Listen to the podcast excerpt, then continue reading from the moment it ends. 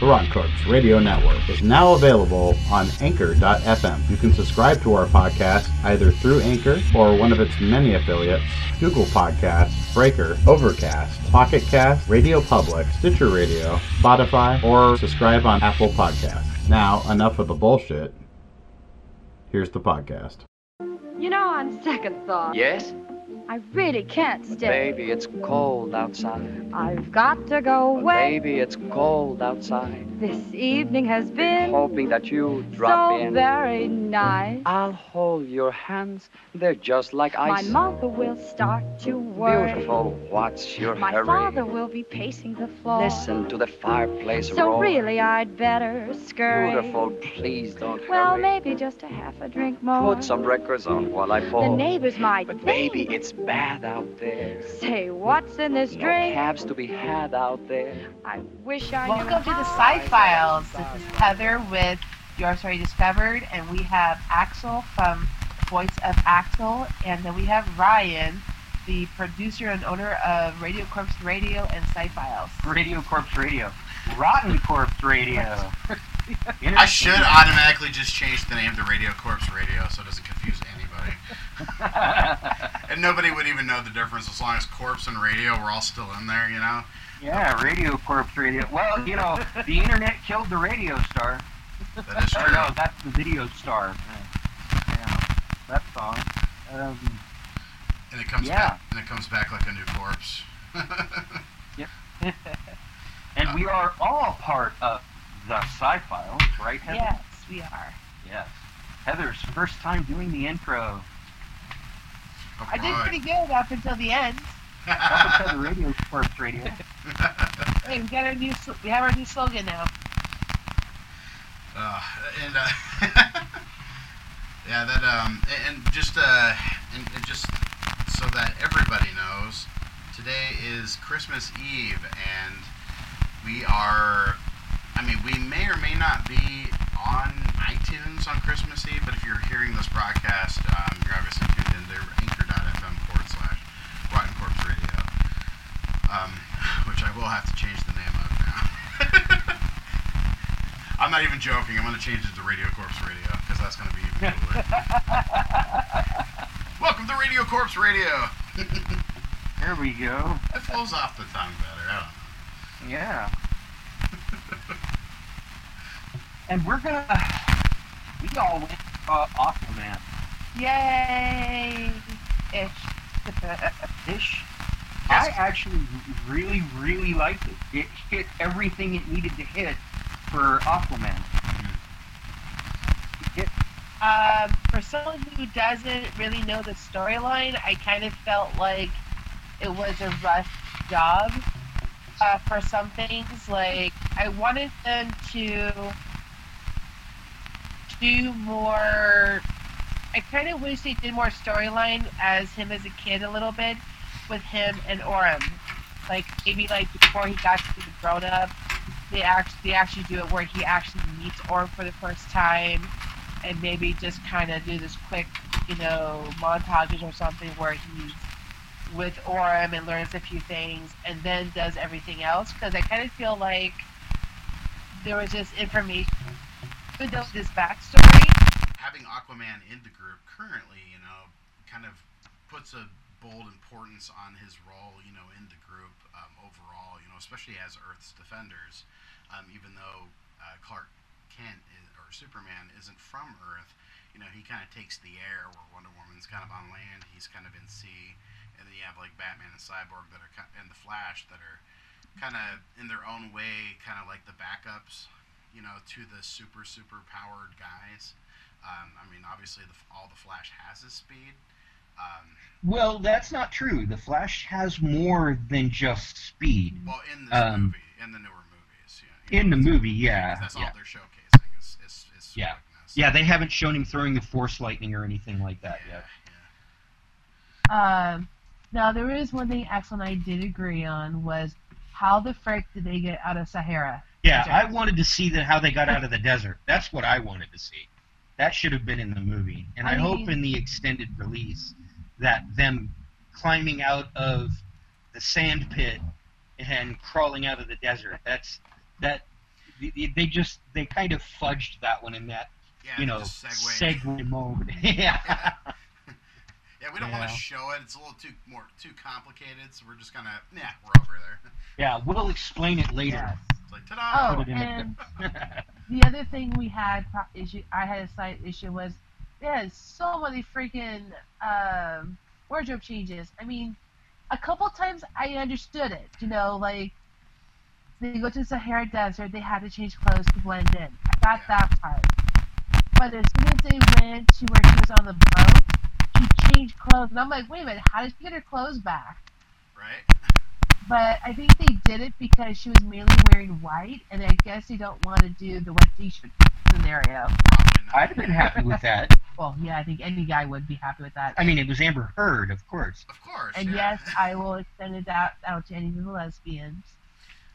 Um, Oh, also, I- also say too, just for all the women out there um, who are keeping their eyes on Jason Momoa, they're ba- they're basically showing off his like incredible physique and all these different outfits, kind of giving women all the different like ideas of how they want their Jason Momoa presented.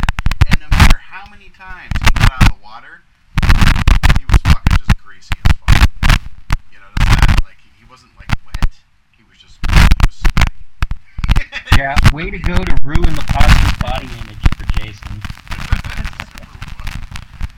Yeah, I remember seeing on Facebook they had this picture of him with supposedly his two bodyguards, and he and he's like they dwarf him. He just yeah, he's like a mountain compared for them too. Yeah, and the caption was, "What are even what are Jason's bodyguards even doing there? You know, what what are what are the purpose of his bodyguards?" Now, You I know? know, I know for, um, for our uh, wrestling fans, now Jason Momoa has been on and off compared to pro wrestler Roman Reigns.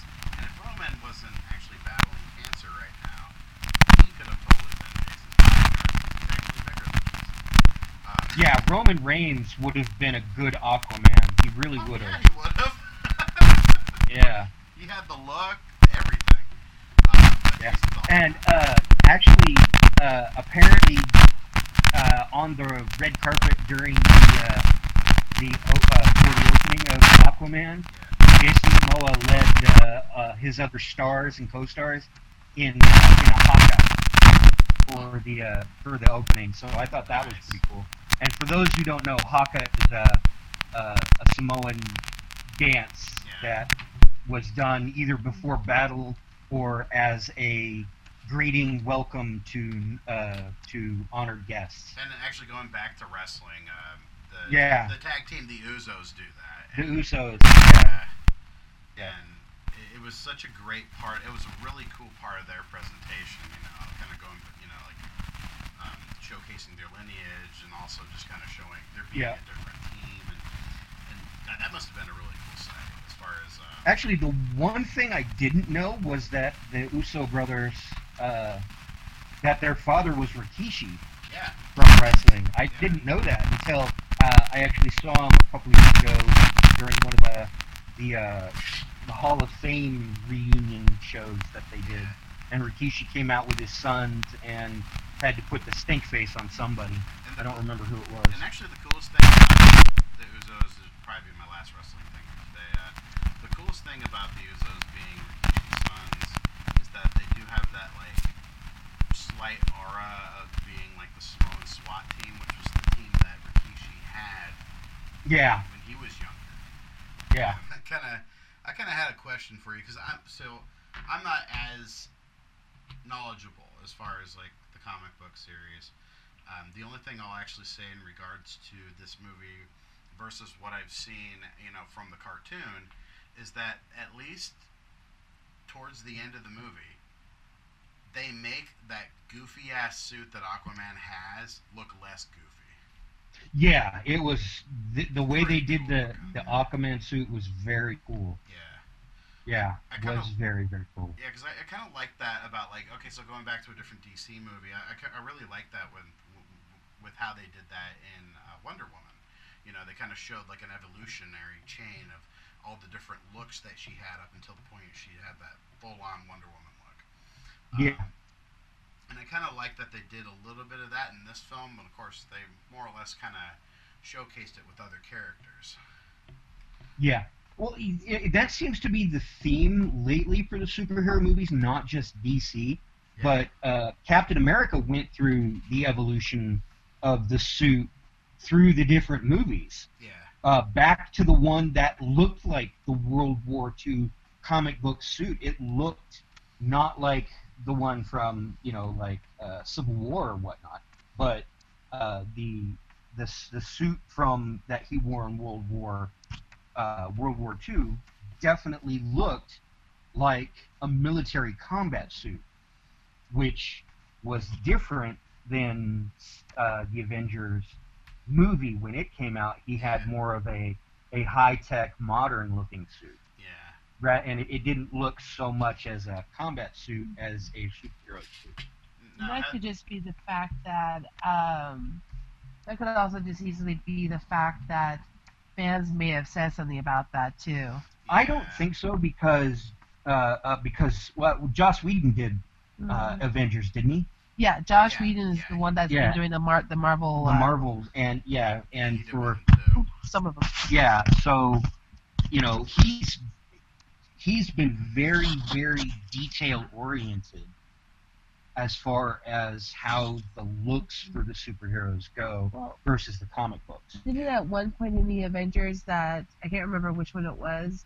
Uh, he went back to the museum and took his old suit. Yeah, that was during the Winter Soldier. Okay.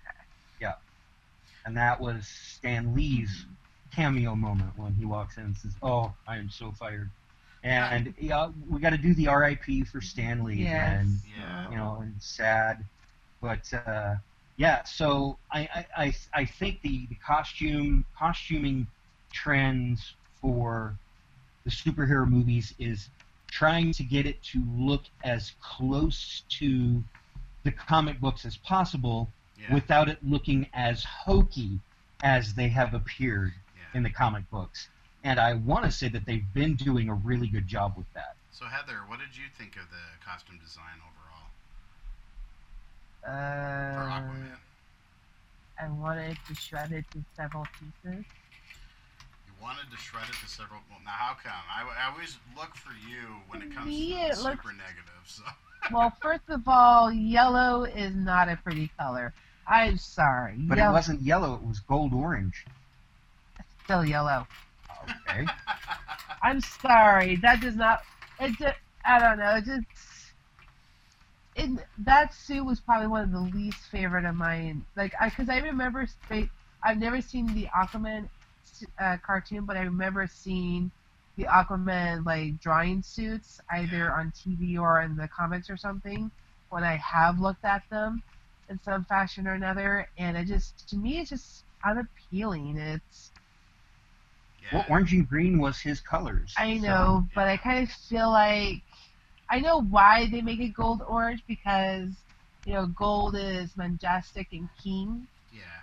and then the green is probably for more like the sea kind of stuff. But I don't know. When I imagine Aquaman, I kind of feel like it should be something different. Yeah.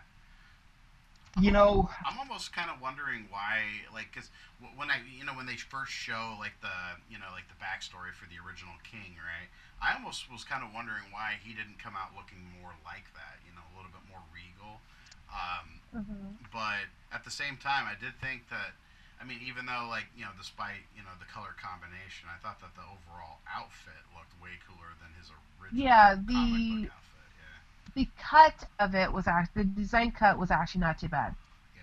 And in the end, when he actually does that pop up on top of the ocean, that ocean with the one leg sticking out and the one tucked in kind of Yeah. thing, towards the end, I'm sitting here going, "Oh, there's your poster," and I I figured Yeah, that's your that- poster, that that's the poster moment right and there. Yeah. that actually looked cool. That whole that whole scenario right there, that actually did look cool.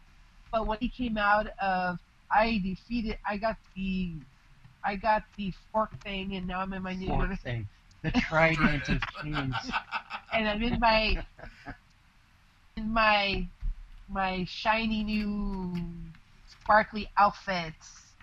That just looked really hokey to me. Yeah. And you know what? I have to give it up for to Jason Momoa for being able to pull off that that that outfit because again, people, spandex is a privilege, and Jason owns the rights to that privilege at the moment. so. Right. um, I want to say another thing too about just the uh, the the in general storyline and the way that Aquaman is portrayed in this movie versus how he was portrayed in Justice League.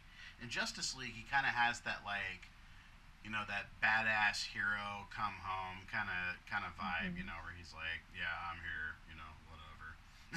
Yeah, I don't want to be part of your. I don't want to be part of your boy band, and then something forces him to be part of the boy band. Yeah, and then like in this movie, it's a little bit different. It's kind of like he's conflicted. He doesn't want to really be a part of the underworld just because, or that underwater world, Atlantis, because of what happened to his mother.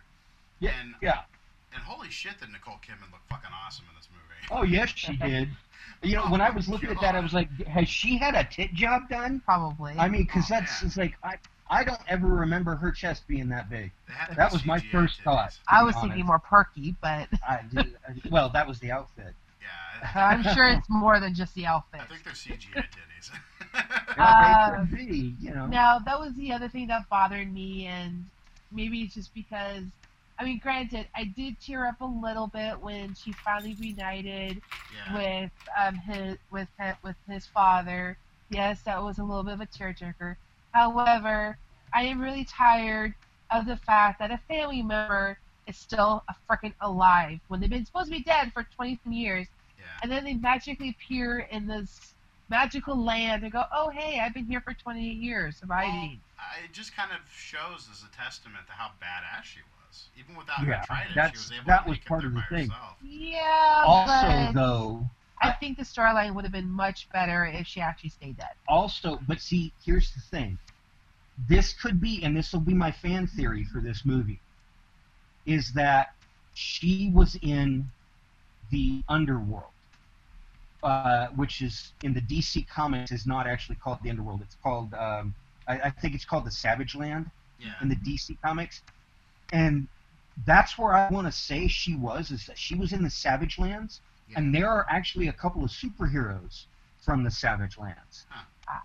And that could be a tie-in to the fact that she survived in the Savage Lands, and they're going to bring out uh, one or two of the heroes from the Savage Lands into uh, the DC comic world yeah.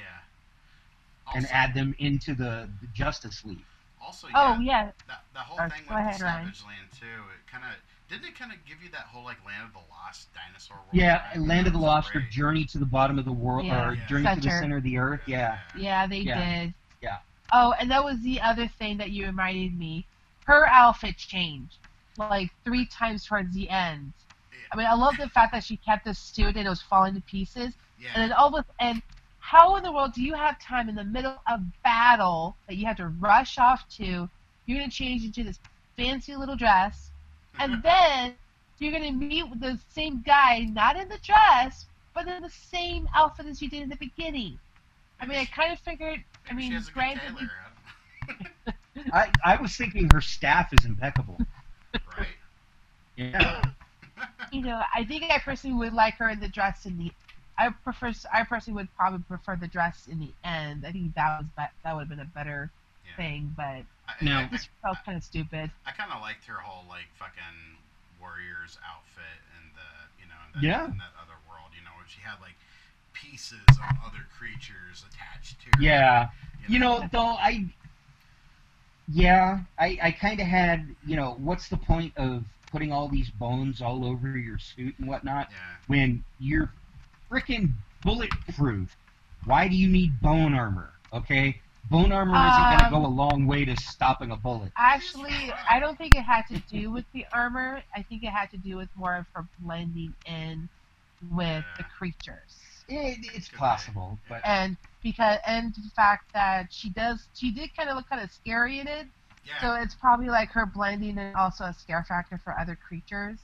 Because, you know, in that kind of world that they are portraying, yeah. you have to be that you have to look that predator to be left alone. Well, she was in Savage Land, so Yeah. the Savage Land, yeah, she had to have a Savage Land. look. Um, now, what I did like was his um, brief encounter with the big bad monster towards the end when the monster is talking to him, and yeah. I think that was cool. And the reason why is because it almost reminds me of the Lord of the Rings kind of thing, where Yeah, the Hobbit guy is talking to the dragon. even though they totally pooched that in Lord of the Rings, but that's Bilbo was me of it. invisible the entire time, not hiding in various piles of gold and behind pillars. Okay, but that's my that's a rant Yeah. for a different time. But that whole Yeah. little scenario where the creature is like talking to him, going see, telling him, "Oh, what a half breed you are," and how blah blah blah, and then he does his. Wait, you can understand me? Yeah. So I think that was kind of cool.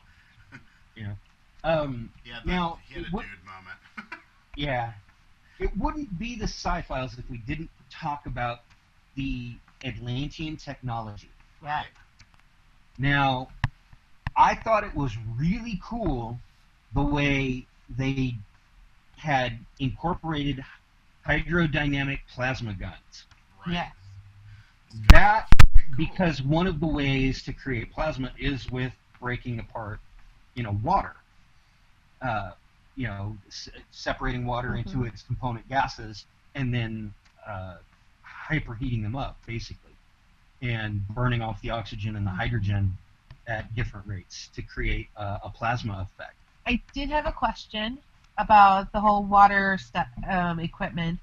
So obviously, Atlanteans can come out of water and breathe. No, not all of them. Not all of them. No, in fact, they said in the movie only the highborns Oh, can uh, breathe I must have missed Yeah. that. can breathe air on land. Because they were the That few- explains yeah. the whole. Uh, okay, that explains the later stuff. Yeah, yeah. When they when they get their masks busted in and then they they can't. Breathe. Yeah, the one guy had Yeah. to stick his head in the toilet. Okay, that was, funny. great. That was funny. And then That was going, ah.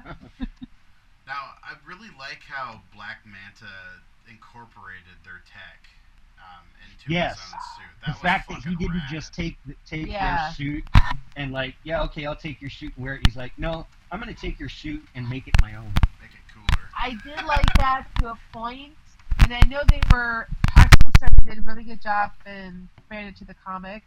Oh yeah, the Black Manta suit was was what I would have expected in real life it to look like. However, what freaking idiot would put lasers coming out of his eyes when uh, when it melts things?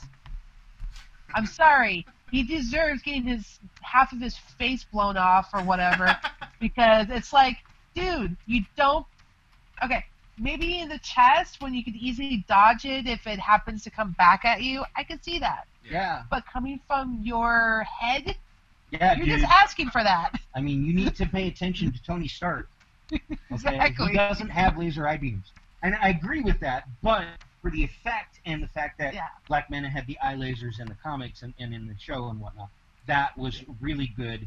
And the way that they made the suit look was cool. And the one thing that I thought was actually that they didn't need to deal with was the fact that when he's being handed the Atlantean suit, he pulls out the big giant gun Yeah. and Orm says, "Hell yeah, that's our badass baby right there. Here's how it works." And he fires it off, blows up a mountain, and then never uses it in the fight with Aquaman. Well, I think doesn't he incorporate that in? No, wasn't that what he it- it- incorporates? well, it, they never show him incorporating it Oh. into the suit. Yeah, That's they- what I figured yeah, is what he did to implied, incorporate but it's not really shown. It's shown. it's not really shown, but yeah, I thought that's how he got the laser eyes. no, I don't think so. I mean, that's what I Um, thought, but Mm-hmm. Well, yeah, but it, well, I to be honest, I, I'm not 100% sure, but it, yeah, and the laser eyes weren't blowing up mountains. no, which they, is why they- actually they, they they fucked them up quite a bit, but it, they didn't actually like they didn't you know rip them in half or anything like that. No, no, no, no. Yeah, so, mm-hmm. Uh, yeah, that was one thing. Is like, oh, hey, you introduced this big nifty weapon, and how is Aquaman gonna survive? You know, getting hit by that, and then, well, wait, what'd you do? You took it apart and weaned it down? No. I, what? No. I know. I was kind of thinking that too. I'm like, okay, I like the fact that he was. There was like parts of me that liked the idea he was making it into his own, but then I was like also going, you're taking a ridiculously awesome thing here and taking it apart. that's actually in good working condition. You know what I mean? So part of me is like, He's tampering with technology. He has no idea. So exactly. I, I do have to actually ask this question, and it's one of those silly questions that you know somebody out there has thought of besides me. And that is when Aquaman does get hit by Manta's eye lasers and comes up smoking, did it smell like grilled fish or grilled squid? Mm. You know, because Aquaman was obviously burnt, and I mean, if Aquaman gets burnt, does he smell like somebody just grilled a tuna? like halibut, I think. Yeah, halibut maybe a little bit. Yeah. Um, I also like the fact that they seem to have incorporated that, uh, and I guess this is might be more of a highborn thing. I don't know. They, to me, I may have missed it. I don't know. So I kind of feel like they, they I wish they went into a little bit more detail about about it. But it seems like a lot of the highborn aqua folks had their own little sea powers. Well, the thing that is not that they didn't Mera, yeah. mention in DC in this one was that Atlantean technology uh, is uh, some of it is part technical and some of it is part magical. And so what Mera was using was Atlantean magic.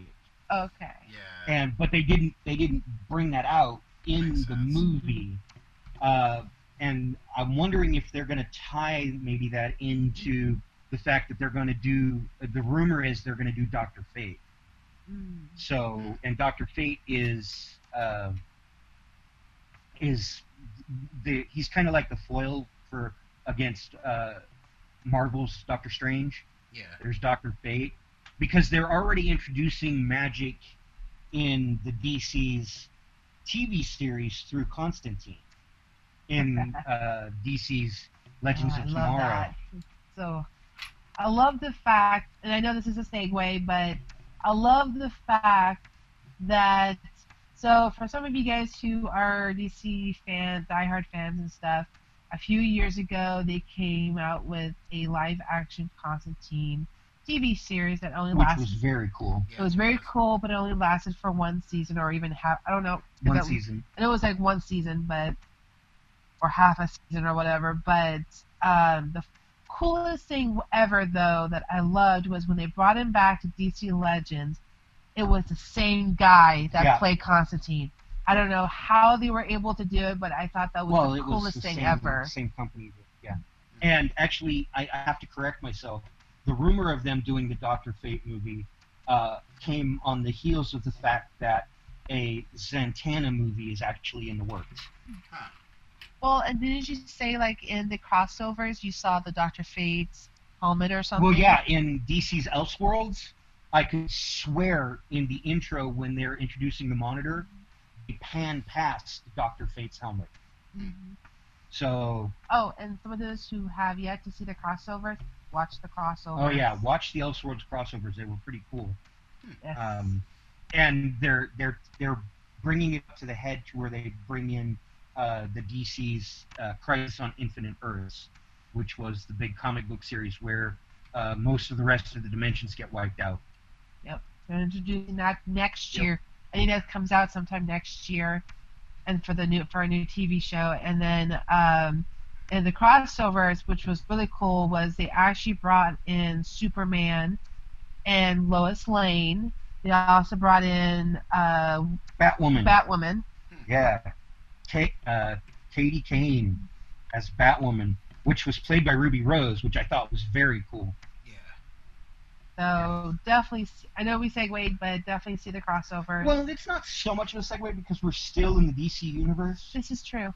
so it maybe maybe it's a segue with a low battery. Maybe. There we go. Uh, one thing I'll say uh, too with this movie, I didn't really know what to expect, uh, knowing that this film was being directed by James Wan, um, and of course James Wan is mostly known for doing horror films. So um, I didn't. I, I mean, I had a lot of, you know, I had a little bit more um, faith that it would be good. I just didn't know how good, and I'm not saying that just because I'm a horror fan, but take James Gunn with the Guardians of the Galaxy movies. There you go. Uh, He's he's. Well, he's the first he- Guardians of the Galaxy was good, but the second one, Mm. I well, Oh, yeah, they were still fun. you You, know, it just wasn't. yeah, it was still fun. But if you want to hear my opinion of the Guardians of the Galaxy movie, Guardians of the Galaxy Two, scroll back through our Sci-Files episodes and find the one where we review Sci-Files Two, and you'll uh, you'll hear my Yeah. my rant. And of course, also with um, you know with James Wan directing this film, some of his uh, his act you know his actors make small appearances in this film, which is kind of fun. Um, Actually, another thing that impressed me about uh, the Aquaman movie was that they really did take the fight scenes Mm-hmm. and take uh, the ones underwater and take them out of the 2D realm and put them into the 3D realm. And what I what I mean by that is that in I mean Things doing a fight in the water is kind of like doing a fight in space. Mhm. An attack can come from anywhere yeah. all around you. You're not just standing toe to toe with somebody and fighting like you're standing on planks. You're, you know, you're you're rotating, you're twisting, you're spinning, you're flipping. I mean, the whole bit, and you're not bound by gravity per Mhm. se in the water. And so they they were more like zero G fights, the way a zero G fight should be, or a fight where people aren't affected by gravity. Because even in in like the the Justice League, even though Superman, or in the Superman movies, even though uh, he could fly, still a lot of the fights were 2D. Even in the second one, when the when Zod, when they did uh, Yeah. General Zod come in, I mean, it was still a lot of of two dimensional fighting. So, well, probably what they also did was, so a while back, I got to read about the fact that when they did the Little Mermaid um, movie, the cartoon, they actually studied a woman in space and how her hair flowed in zero gravity and everything. So I would not take it. So I, it's definitely possible that they did something similar with Aquaman, where they may have studied something in both water and in space to get that, you know, those fight scenes down narrowed down. Yeah. And it's possible, Yeah. But they were cool. The the, Yeah, the fight were. scenes underwater were cool. Um, I also like the fact that they brought in a lot of different species of the of the Atlantean people. So it wasn't just the humanoids, but you also got the crabs. You also got the mermaid-looking guys.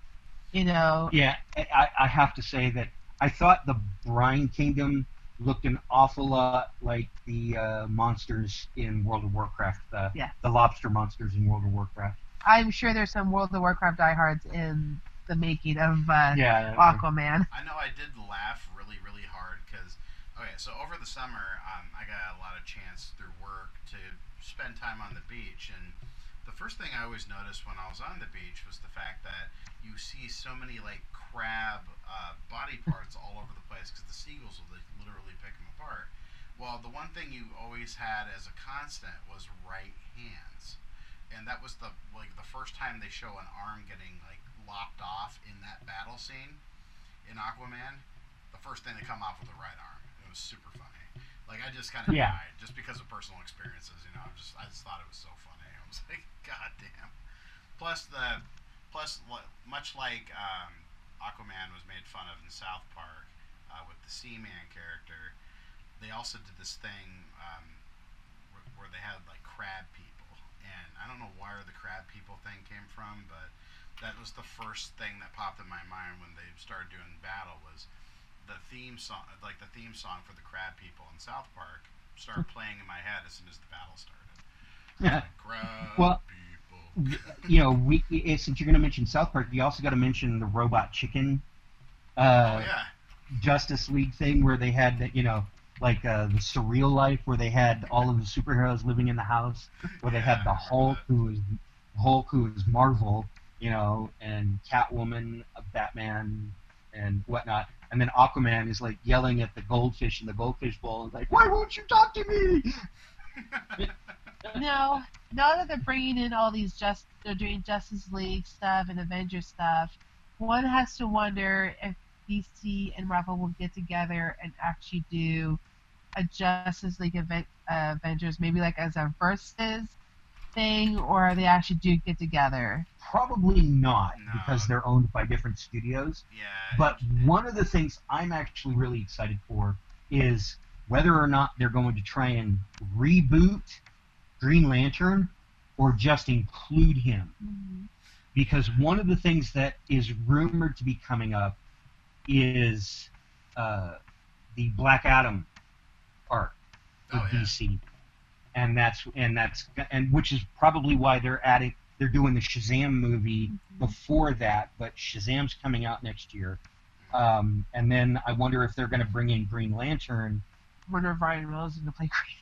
Well, I, I heard, I heard the rumor was that The Rock is going to play Black Adam, and that would be very cool because I think The Rock would be perfect for Black Adam. Yeah. Be funny if Ry- Ryan Reynolds. Um, Yeah, if Ryan Reynolds comes back as Green Lantern, I think that's going to be really cool. Even though he That- shot himself. Yeah. In, uh, Deadpool. he did away with That that. is something people. Um, there is some kind of Christmas Deadpool movie out there that Oh, we have yeah. yet to see yet. So Oh, yeah, yeah. it- it's basically a PG version of Deadpool. But they, I Of think the they added Deadpool in movie. scenes with uh, uh, Fred Savage, right? Yeah, they added it. Well, basically, the stuff where it wasn't PG appropriate, Yeah. the the whole premise is him a, him explaining them to Fred uh, Fred Savage. Um, uh, it, kind of like the uh, the whole uh, Princess Bride thing. Yeah, Mhm. yeah. Um, now that we're kind of getting off of the um, or off of the Aquaman uh, review here, I kind of wanted to talk about one little thing before we go. Um, Okay. That thing happens to be what the fuck happened to the Christmas episode of Doctor Who? I know. You know, I they're not doing the Christmas episode. They're making it a New Year's episode, and I don't know why that was changed. Maybe because So yeah, maybe because you can't tell. You know, like maybe because the the doctor's a woman now, and you can't. Once she changes her mind, you can't tell her to go back. You know. Well, I don't. sorry. I don't know. I I I I imagine that we could look it up and find out. Why did And so Heather is now looking it up right now to find out why. gotta love Google? Yeah, it could have been a scheduling thing, maybe. It could have been. Um, you know, I had been seeing things that the Doctor Who ratings have dropped a little bit. A little Uh, bit, yeah. Well, they had dropped with Peter Capaldi, and though they did pick back up with uh, with the new Doctor, uh, but they weren't up to the levels of like David Tennant and Matt Smith. So uh, it, it could be that the ratings didn't quite make it for a Christmas episode. yeah. I mean, honestly, maybe. that would be the one thing that I would think of. I would, I mean, because it is the tradition. right. Yeah, So I think, um, or maybe it's just uh, maybe because of the new regime. Maybe they're just yeah, we're gonna make a new. trying to you shake know, things up. Yeah, Yeah. we're doing it different this year. And, um, but I'll, I will say that this season so far, um, especially after the season finale, um, has been probably one of my favorite um, Who seasons in a long time. I mean, because like I I loved every episode this season, every Yeah. one of them. same here. It was to me, it was kind of weird that um, you know there was even talks. You know, like I mean, the, the rumor mill was kind of running around that um, that Jodie was going to leave because you know, like um, Yeah, because Chris was going to leave because he didn't like the way things were going. Yeah, like he was having beef with like the you know with the uh, showrunner and just decided, well, you know, I'm gonna I'm gonna bail, and then Jodie's like, well, me too. And who knows? Maybe because of the outcry from the fans, maybe that's the only reason why she decided to stick around, or they gave her more Um, money. Yeah, it's possible. I don't know, but I uh, the fact that she's sticking around, I think, is really cool. Yeah. But yeah, I just um yeah, for this season, you know, this is probably uh you know, I know um I know for a series, you know, this is kind of, uh, you know, I, I was really glad to hear that she wasn't going anywhere. I was almost afraid that Jodie was going to turn into Chris Eccleston all of a sudden, you know, just be the one. Yeah, I I was kind of worried about that myself, but I'm glad that's not the case. Right? So, And let's see. And aside from that, um, next year, I think it's the end of this year and the beginning of next year, we'll be getting um, season two debuts for the Orville and Star Trek Discovery. Yes, that's going to be cool. Goddamn. I'm I'm looking forward to Orville. I actually started binge watching Discovery just recently, um, just because I want to get reacquainted and kind of caught back up. And of course, I am seeing shit I didn't see before, noticing stuff I didn't notice before. So And since you're bringing up uh, Discovery, uh, have you seen the news about the Picard series? Yes, I have. And Oh, I, I think There's even, a. I have not. and there's even possible talks of bringing in Data. Ooh. Yeah. Well, at at uh, what was it, Rose City Comic Con, Yeah. when we talked with uh, when we got to do the panel for Michael Dorn, Marina Sirtis, and Gates McFadden, they all said that they had not been invited to be part of the Picard series. Though in one of the concept trailers that I saw for it, I did see a gray-haired dwarf in it. Now I don't know if that was a fan put together concept trailer or if that was the official concept trailer because there was a lot of stuff in it that I had never seen. yeah. Uh, but there was a few things in it that I had seen before through the TV series. Um, so, just thinking back for a moment, I did look up about Doctor Who special. They only came up with one answer that I could find in a few places, and it was simply that they ran out of Christmas ideas. Uh, Oh, Um, so, which may be why Chris Chibnall is leaving. yeah. Uh, there is also, I mean, I personally also think it could have been just the fact that they did start later than planned, so, you know, maybe they just didn't have time to do a Christmas one, and yeah. the New Year's was a week later, but yeah, that's pretty much the only answer I was able to find was they ran out of storylines Hmm. for the Christmas. But it's supposed to air, I think, New Year's Day or something like that for the New Year's episode. Yeah, because I'm it's almost, supposed to be really awesome, apparently. so I'm almost thinking, you know, if they ever wanted to tease the Daleks coming back for uh, Jodie's Yeah. series, the Christmas episode would have been the perfect opportunity. Uh-huh. Because I mean, how you know, however you do it, that could have been another funny way of doing a Christmas episode with just them, or you know, with with just them. You know, they could they could have brought a, a new leader. He could be your quote unquote Santa Claus, Yeah. and they're you know humbly working away to try to exterminate everybody. And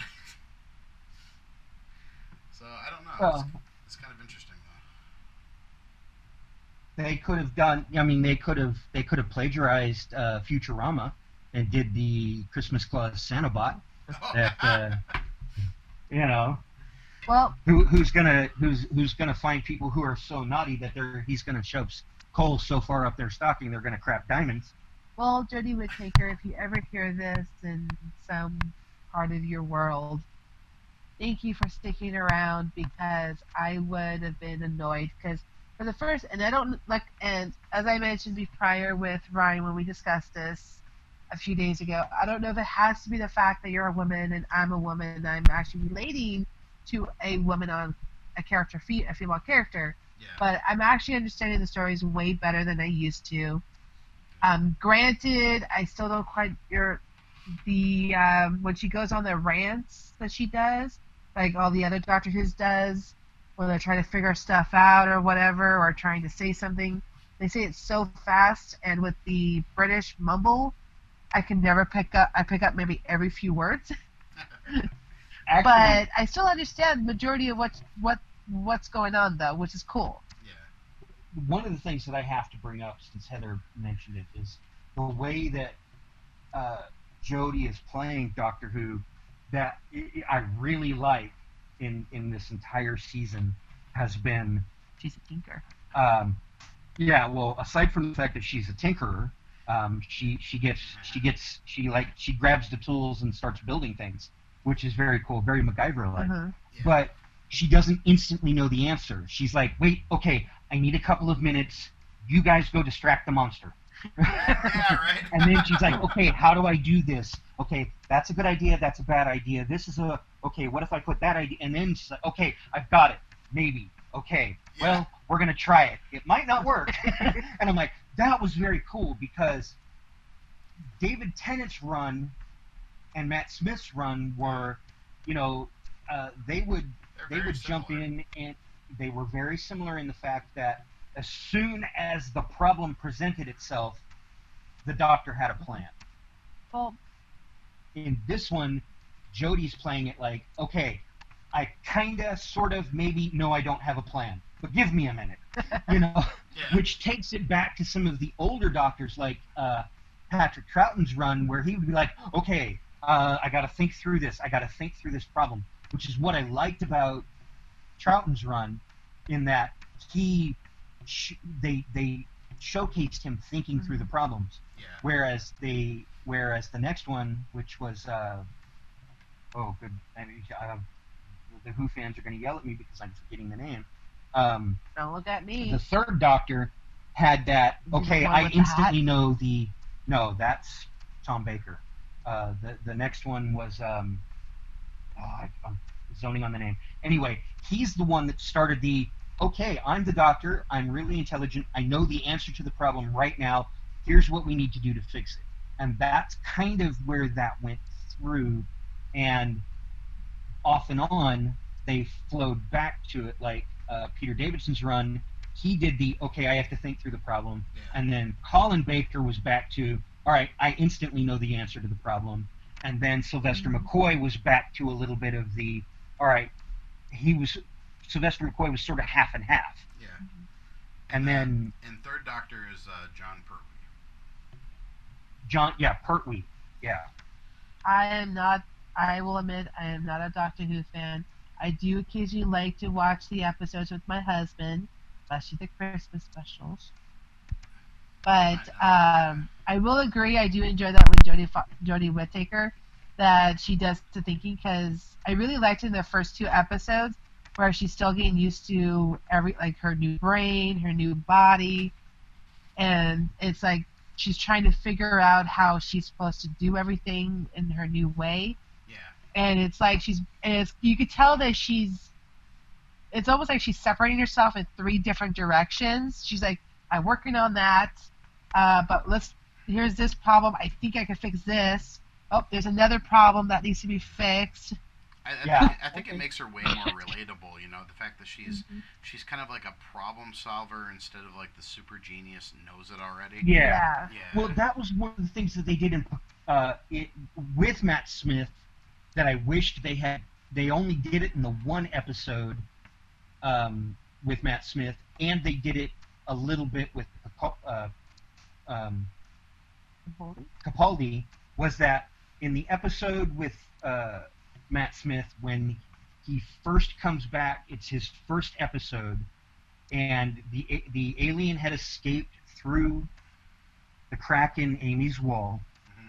And he's like walking around going, "Okay, I saw something. What did I see? I don't remember. It, it's it's in there. I know I saw it." And then they go through and do like a he's rummaging back through his brain, kind of like you know, uh, one of those you know viewfinders with you stick the little card in, you click the button, and it Yeah. switches screens. And he backs up until he recognizes what it is he saw yeah. that he was trying to remember. And then in Capaldi's episode, when he's trapped in his uh, confession dial, and he's like jumping off the edge of the uh, uh, jumps off the tower, and it's like slows down time, and he's like in his head trying to solve the problem Yeah. and that's kind of you know that effect i would love to see them doing something like that with with Jodie's character as the doctor they but they're doing a really good job of showcasing that that is exactly what she's doing they did do that a little bit with Matt Smith, where uh, I think it was Matt Smith. It was either that or David Tennant. I always get the two mixed up. But when I think it was Matt, Matt Smith was the last one, right? Before Peter, before Peter Peter. Capaldi, that's right. So he actually had that what the frick, what's going on, and tried to think about it because his companion that he had, the female that he met on a different timeline or it's like a different was like a different timeline, and then he goes into the future, and and she's like a school teacher or something, and she was dating the and she starts dating this black guy, Yeah, and um, think. Yeah, Clara. yeah, Clara, and he actually starts doing that when she starts appearing in all his timelines, or as his all his other doctor doctors when she's trying to save him, and he's like, "What's up with you? Why are you, you know, how are you doing this?" Yeah. And you could tell he's actually working it through. So I think that, so I guess my point was he kind of had that a little bit in that in that sense. All right, so I think uh, th- this will wrap it up for our Christmas edition of the Sci Files. Yes, Uh, everybody. Merry Christmas, Happy Hanukkah, Happy Holidays. Boo-hoo to those who want to be Scrooges and take away all the fun of saying Merry Christmas. And And quit politicizing my holidays. Yes. and a Festivus for the rest of us. And before we actually get the full fuck out of here, what? Uh, Heather brought this up to me earlier today, and I'm still kind of like, why? why are we like banning all this weird? You know, why are people like up in arms about classic shit? It's I, Yeah, I don't know. I. I honestly don't know what it is. It's like I'm hearing all of this flack about the song "Baby It's Cold Outside." Yeah. I haven't heard boo about the song from the what is it, late '80s, early '90s. Every move you make, I'll be watching you.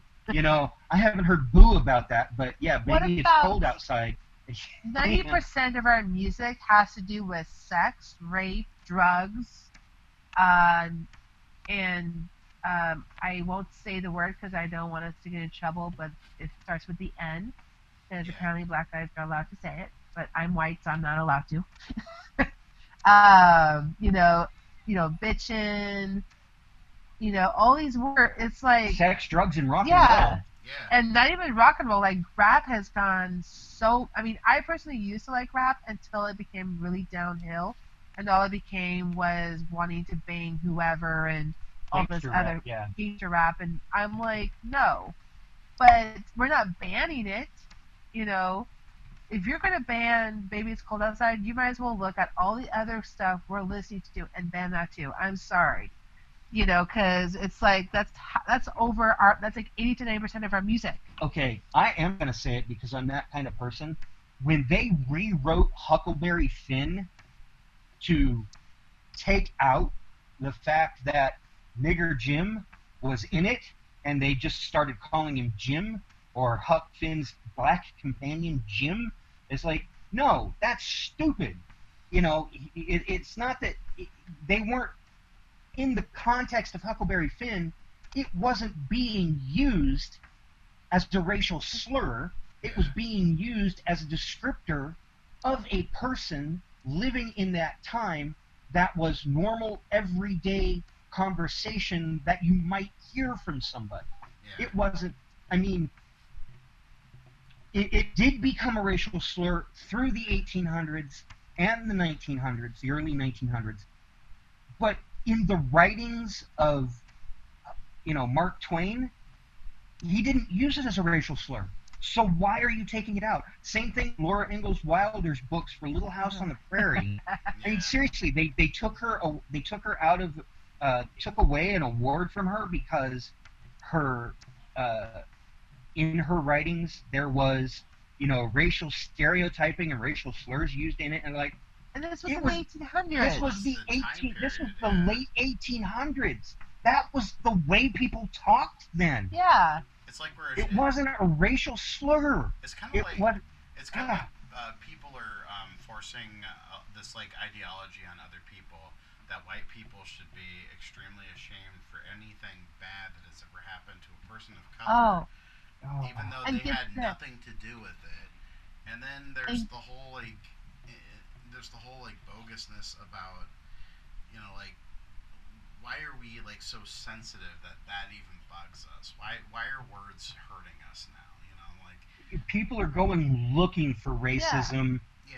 you know, and they're running out of places to find it Right. in our real world that they have to go back into the past to find it. Like, okay, if you're living in the past as far as racism goes, get over it, dude and dudette, because it has come a long way since then, and it is not the same. And when I say that, I'm not saying racism is gone. I'm saying it's transformed from what it used to be to what it is now. Yes, there is racism in our world. There are people who are bigoted, racist asshats, and you know, I'm a bigot towards the bigots as far as that goes. Oh, But if you if you're gonna fight racism, fight it in the modern day. Don't fight it in the past. And, and and not to sound like a dick or anything, but I have you know I am a person of you know multicultural, uh, multiracial, um, ethnic background, and racism comes in all forms. My dad was racist towards Hispanics, and he was Hispanic. oh yeah. Most Hispanics are racist towards black people.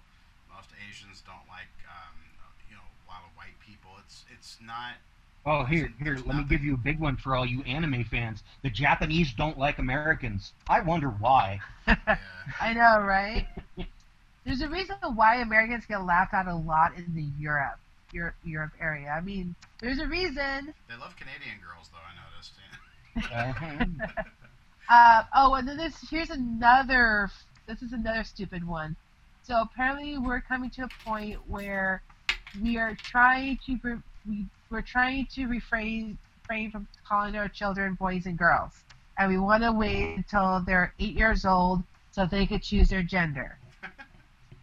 that is starting to come out, and because my uh, our friend Jen, she's you know she has a beautiful one year old kid Baby and boy. baby boy, and and she's getting she has gotten snot snups and whatever that word is from parents who's like, well you you know you shouldn't do that because your kid kid may choose his gender later and crap. And we're like, first of all, Jen and I are from the 80s. We grew up the we were the early 80s right before all this crap hap- you know started to come to life. And so we grew up with a lot of the older stuff. You know we know what records are. We know what life was like without technology. And it didn't hurt us one bit girls and boys were just fine And, and whatever you know happened, when and whatever happened to biology? Do people forget biology? yeah you have to It's know not a okay state of mind. It's fucking. It's science. It's fucking biology. yeah There are two genders, male and female. Which one you identify with is your choice. And yes, when I include that in there, there may be some biology involved in your choice about being male or female. Yeah. But there is only male and female. There is not gender neutral. There is not transgender. There is transgender is a descriptor, not a state of being.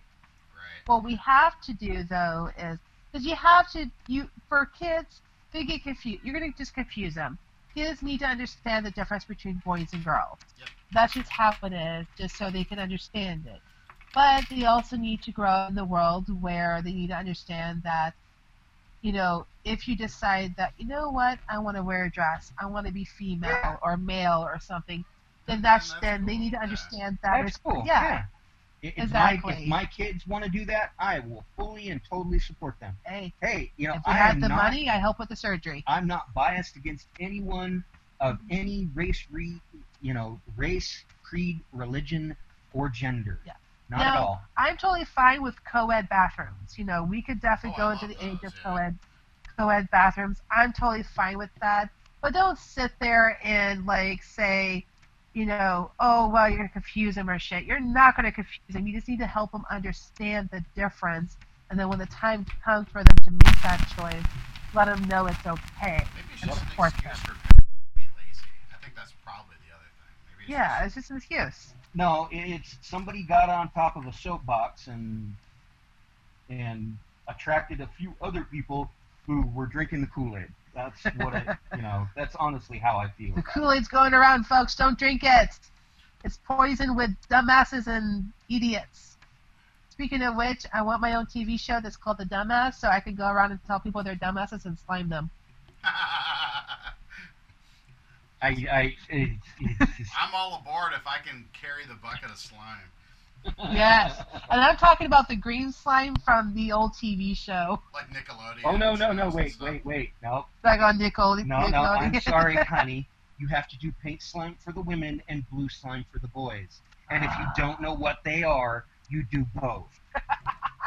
Purple. We'll, we'll use purple for both. As my uh, friend Jen and I used to say that in the perfect world, if you uh, if you're in the car and you hit someone, they uh, they'll uh, puff up in confetti and then or sparkles. Yeah. Um, and for uh, and for those who, of our fans who haven't left the room yet, uh, thank you for listening, and we will see you on New Year's for uh, an extra episode this year. And on top of that, RottenCorpseRadio.com no longer exists. If you wonder why, well, because maintaining, a website is stupid, especially nowadays because social media. And that's not me being, you know, like petty or me being lazy. It's really just me being practical. it and You're still uh, being petty and lazy. yeah, and uh, and the website URL do, does still exist. It's just going to be a redirect for the Facebook page. So, in case anybody was wondering. Yep. And with that, So thank you. Yep. we'll Yep. say we'll say take it easy. Bye. Bye. Happy holidays. Merry Christmas and Happy New Year's. This has been Rotten Corpse Radio.